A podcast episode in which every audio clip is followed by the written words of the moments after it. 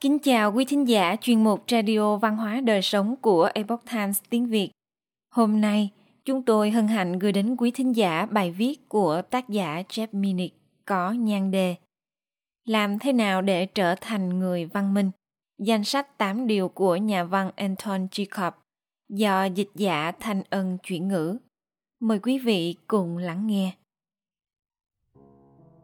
Với tư cách là người em trai thân thiết của anh, em muốn bày tỏ với anh rằng em hoàn toàn thấu hiểu và cảm thông với anh từ tận trái tim mình. Em biết tất cả những tiềm năng của anh rõ như lòng bàn tay của chính mình vậy.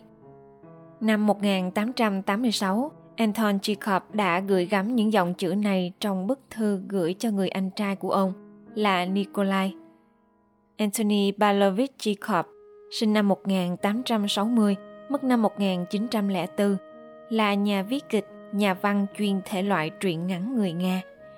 Ông được xem là một trong những nhà văn chuyên thể loại truyện ngắn vĩ đại nhất trong lịch sử nhân loại. Chàng trai trẻ Chekhov đã viết lá thư này vì lo lắng chứng nghiện rượu của anh trai mình và về việc người anh không thể chú tâm phát triển kỹ năng hội họa cũng như văn học nghệ thuật. Bức thư chứng tỏ khả năng viết lách tài tình của Chekhov. Ông đồng thời có thể biểu hiện sự quyết liệt, chân thành, quan tâm, hài hước, trìu mến và nghiêm nghị.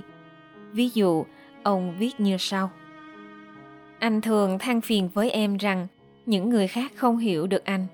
Nhưng ngay cả vĩ nhân Goda và Nguyen cũng không hề phàn nàn vì những điều như vậy. Đúng, Chúa Giê-xu đã làm vậy, nhưng Ngài đang thuyết giảng về những đạo lý của mình chứ không phải đề cao bản ngã của Ngài. Mọi người đều hiểu anh quá rõ. Nếu anh không thể hiểu chính mình, thì đó không phải là lỗi của ai khác.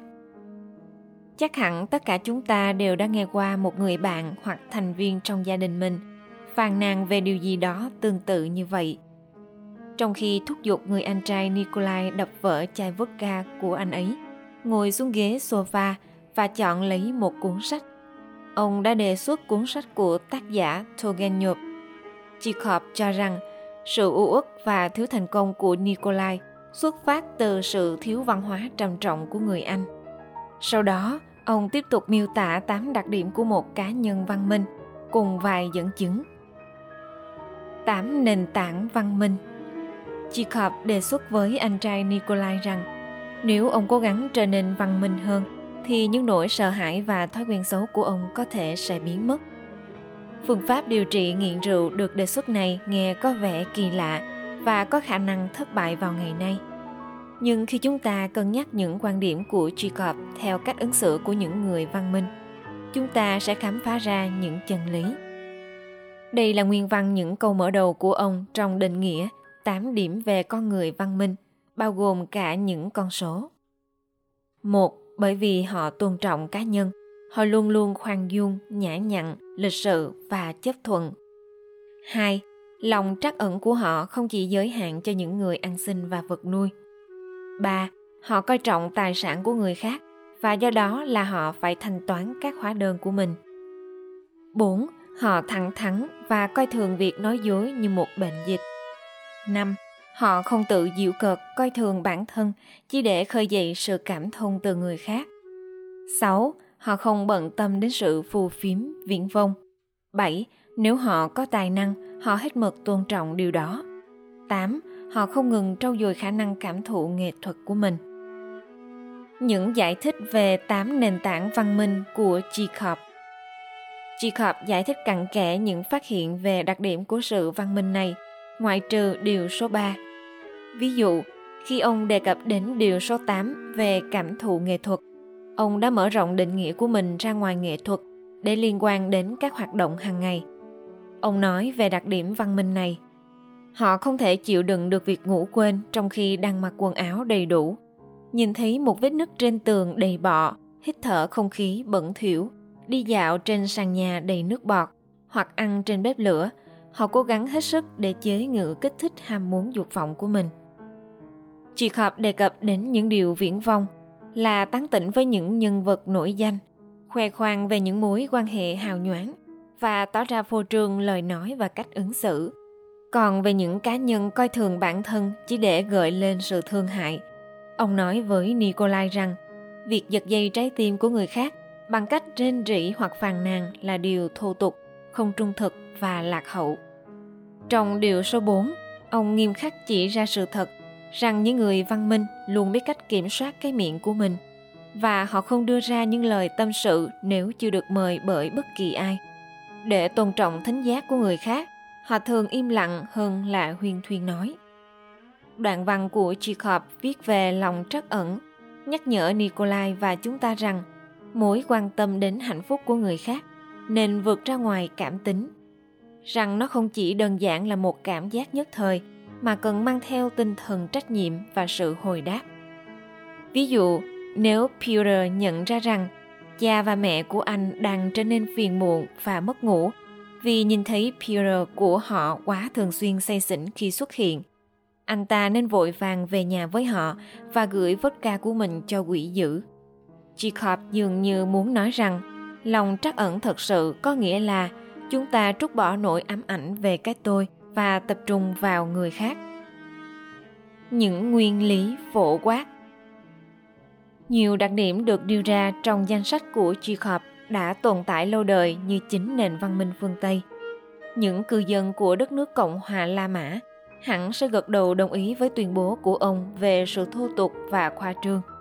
Ý tưởng tôn vinh tài năng đã được các hiệp sĩ thời Trung Cổ nắm bắt rõ ràng, rằng họ hy sinh sự thoải mái, rượu, phụ nữ và phù phiếm để trau dồi kỹ năng và theo đuổi lý tưởng đúng đắn của mình.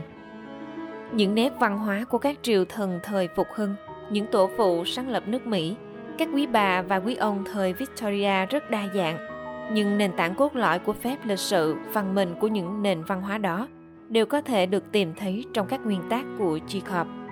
Và giống như những chuẩn mực mà tổ tiên của chúng ta đã tuân thủ, những hiểu biết của Chekhov về những gì tạo nên hành vi văn minh vượt ra ngoài sự miêu tả của những vần điệu thơ ca, hội họa, âm nhạc hay bất kỳ nghi thức lịch sự qua loa nào. Không, như ông đã nói với người anh trai mình, nếu anh muốn trở nên văn minh và không rơi xuống dưới trình độ của nền dân tộc mà anh đang sống, thì việc đọc cuốn sách The Bequest Bibbers và ghi nhớ một bài giảng của Faust là chưa đủ. Anh phải dựa vào đó mà thực hành liên tục, cả ngày lẫn đêm. Anh không bao giờ được ngừng đọc, nghiên cứu sâu, trui rèn ý chí của anh, mỗi giờ khắc đều là quý giá.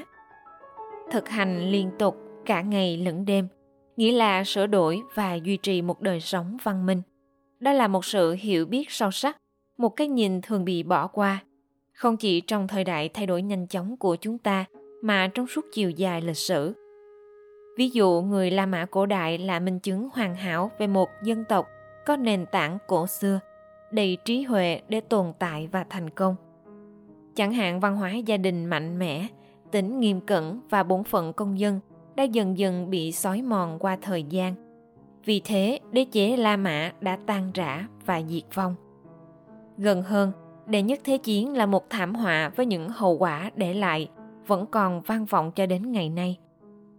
Một phần của thất bại là vì các nhà lãnh đạo vào thời điểm đó đã không làm việc suốt ngày đêm để duy trì nền văn minh.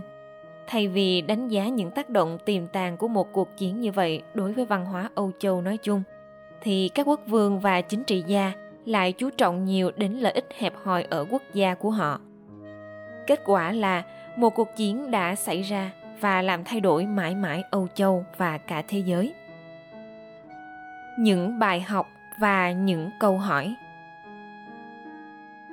Thật không may, người anh trai Nikolai của Chekhov đã bỏ qua những lời cảnh báo và động viên từ bức thư của em trai mình. Ba năm sau, ông đã mất vì bị bệnh lao và nghiện rượu vodka. Anton Chekhov cũng ra đi vì bệnh lao khi còn rất trẻ. Sau khi đã dành tặng cho thế giới một hành trang đầy truyện ngắn, kịch và các tiểu phẩm hài hước, khi chúng ta chiêm nghiệm về cuộc sống và sự ra đi của Nikolai, những món quà của ông khi còn là một họa sĩ, cuộc chiến của ông với rượu, những ngày ông lang thang trên đường phố Moscow, chúng ta có thể hiểu rõ hơn trí huệ trong bức thư của Chekhov. Vì chứng nghiện ngập của mình, Nikolai không thể hoặc không muốn chấp nhận lời khuyên của em trai mình. Ông đã là một họa sĩ thất bại và qua đời khi tuổi vẫn còn quá trẻ. Những quan điểm của Chekhov về ý nghĩa của việc trở thành một người văn minh cũng có thể đóng vai trò như một tấm gương phản chiếu cho chúng ta. Và hình ảnh phản chiếu ấy đã cho chúng ta cơ hội đặt ra một số câu hỏi. Ví dụ, chúng ta có phải là người nhu thuận, khoan dung và lịch thiệp với người khác không? Lòng trắc ẩn của chúng ta là thật hay giả? Hay chúng ta dành nó cho những sự kiện đặc biệt và những người thân quen? Chúng ta có trả hết nợ không? Chúng ta nói thật hay nói dối? Chúng ta có chơi lá bài nạn nhân để níu kéo lòng thương hại của người khác không? Chúng ta có quý trọng kỹ năng của mình bằng cách làm việc chăm chỉ để bảo tồn và phát triển chúng không? Chúng ta có nuôi dưỡng những cảm quan thẩm mỹ trong cách sống của chúng ta không? Và điều gì sẽ xảy ra nếu chúng ta đặt những câu hỏi tương tự về nền văn minh nói chung? Dựa trên lý niệm của Chekhov, chúng ta có phải là một dân tộc văn minh không? Hay chúng ta sẽ giống như Nikolai, đang tự hủy diệt chính mình? Quý thính giả thân mến, chuyên mục Radio Văn hóa Đời Sống của Epoch Times tiếng Việt đến đây là hết. Để đọc các bài viết khác của chúng tôi, quý vị có thể truy cập vào trang web epoch times viet chấm com.